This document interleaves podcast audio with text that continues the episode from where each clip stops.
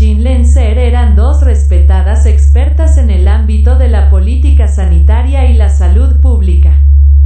La primera como vicedirectora del Instituto Lawn en Boston, que incluye expertos independientes de la industria, y la segunda como colaboradora del BMJ. Todo eso cambió al publicar en Scientific American dos artículos, Las guerras científicas del COVID y el asunto Ioannidis, en el que describían el sinsentido al que había llegado buena parte de la comunidad científica comportándose como hooligans de bar. La más florida de cuyas ocurrencias fue la de convertir el debate respecto a las medidas no farmacológicas ante la pandemia en listados de adhesiones, el famoso pugilato entre Jon Snow Memorandum y la Great Barrington De la que ya escribió G. Smith y del que ya hablamos aquí. En el segundo de sus artículos describían el proceso de acoso y derribo de John Ioannidis. También hasta el año pasado uno de los científicos más influyentes y respetados del mundo y autor de uno de los trabajos más citados de la historia de la ciencia.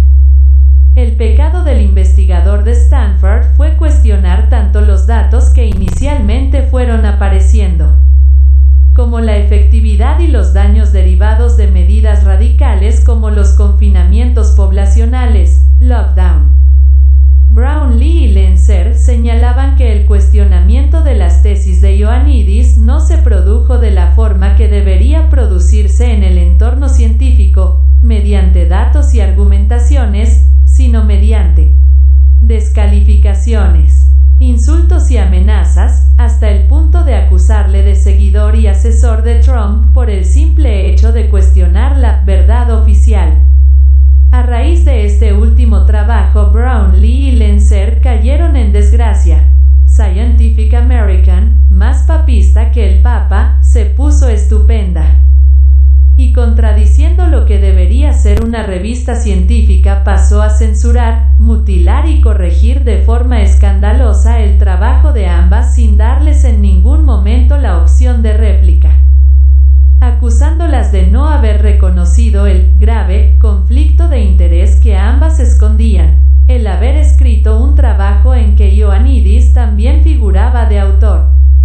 Y para más escarnio mantienen el artículo de Brownlee y Lenzer con las tachaduras bien visibles, como los maestros antiguos que dejaban a los alumnos cara a la pared con orejas de burro. Por si fuera poco, expulsada del consejo asesor de Undark y las posibilidades de que vuelvan a escribir allí son más que remotas. Sobre esta patética realidad escribieron hace unas semanas en el blog del BMJ, Jerome Hoffman, profesor emérito de la Escuela de Medicina de UCLA. Iona Heath, antigua presidenta del Royal College of General Practitioners, y Luca De Fiore, Association Liberati, afiliada a la Cochrane. Lo titulan Una súplica abierta por la dignidad y respeto en ciencia. Parten de un hecho cierto para muchos de nosotros, aunque no para todos, en una situación como la actual. Con millones de infectados y muertos por COVID-19 y también por otras enfermedades, con graves efectos en la salud, la educación y el bienestar de las personas. Sigue habiendo un gran número de interrogantes sobre la pandemia. Y la mejor forma de combatirla e inevitablemente siguen existiendo controversias respecto a la interpretación de la información hasta ahora existente. Sin embargo, en lugar de dirimir estas diferencias de la forma en que debería hacerlo la verdadera ciencia, se acaba señalando al que cuestiona las medidas mayoritariamente implantadas como sospechoso de no comprometerse en la defensa de la salud pública. Y como bien señalan, va en contra de la propia ciencia establecer el debate en una dicotomía radical recordando que existe un amplio abanico de grises entre los confinamientos radicales y el laissez-faire absoluto. Los autores reconocen los beneficios en la reducción de casos que pueden tener las medidas de confinamiento, pero también sus riesgos. Así señalan. Estricta política de restricción social probablemente podría salvar al menos algunas vidas, disminuyendo la expansión del virus. Pero también podría producir un daño no trivial debido a las concomitantes consecuencias económicas y psicológicas. Es importante reconocer que tal daño podría ser no solamente económico, sino que podría implicar un aumento de la mortalidad, tanto derivada del suicidio como de homicidios causados por la desesperación y los efectos derivados de la severa económica.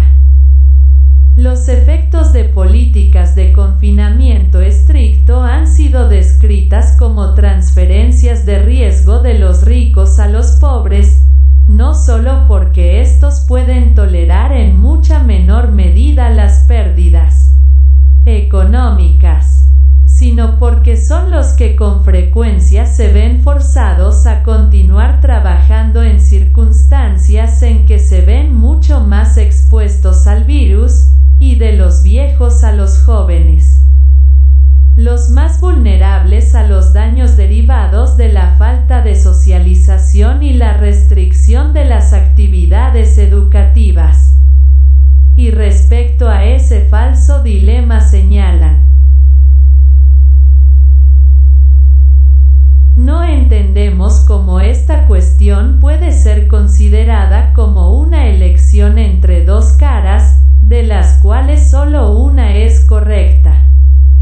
Es más, en el momento actual, nadie puede asegurar que respuesta es la correcta con completa precisión y seguridad, como se sigue comprobando con respecto a uso obligatorio de mascarillas, confinamiento o vacunas.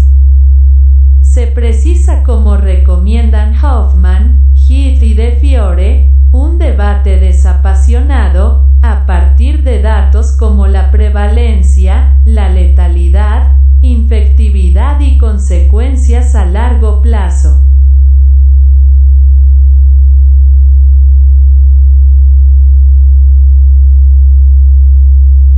Justo lo de lo que domina hoy en todas las cadenas de televisión, radio o redes sociales. La opinión razonada de verdaderos expertos, aunque se equivoquen, no supone pseudociencia alguna, señalan los autores. Y no merecen ser insultados, atacados o censurados los que discrepan de la opinión mayoritaria. Los autores de este artículo salen en defensa de Ioannidis, Brownlee y Lenzer Tres personas con trayectorias profesionales impecables. La obvia ironía de esto es a la vez sorprendentes y decepcionantes. Lencer y Brownlee son atacadas por escribir un artículo que nos interpela para evitar atacar a alguien porque tiene una posición impopular. El daño genera, apostillan no es en modo alguno comparable al que la COVID-19 produce, pero a quien más deteriora es la propia comunidad científica.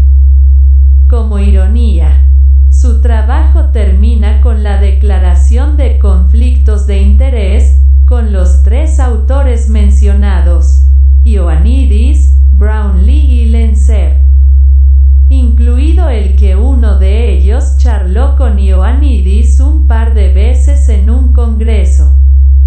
Siguiendo con el absurdo. Yo también haber escrito un capítulo en un libro en el que él también escribe, aunque estoy seguro que no sabe que existo. A este nivel de despropósito estamos llegando publicado por Sergio Minue en el blog El Gerente de Mediado, 14 de abril,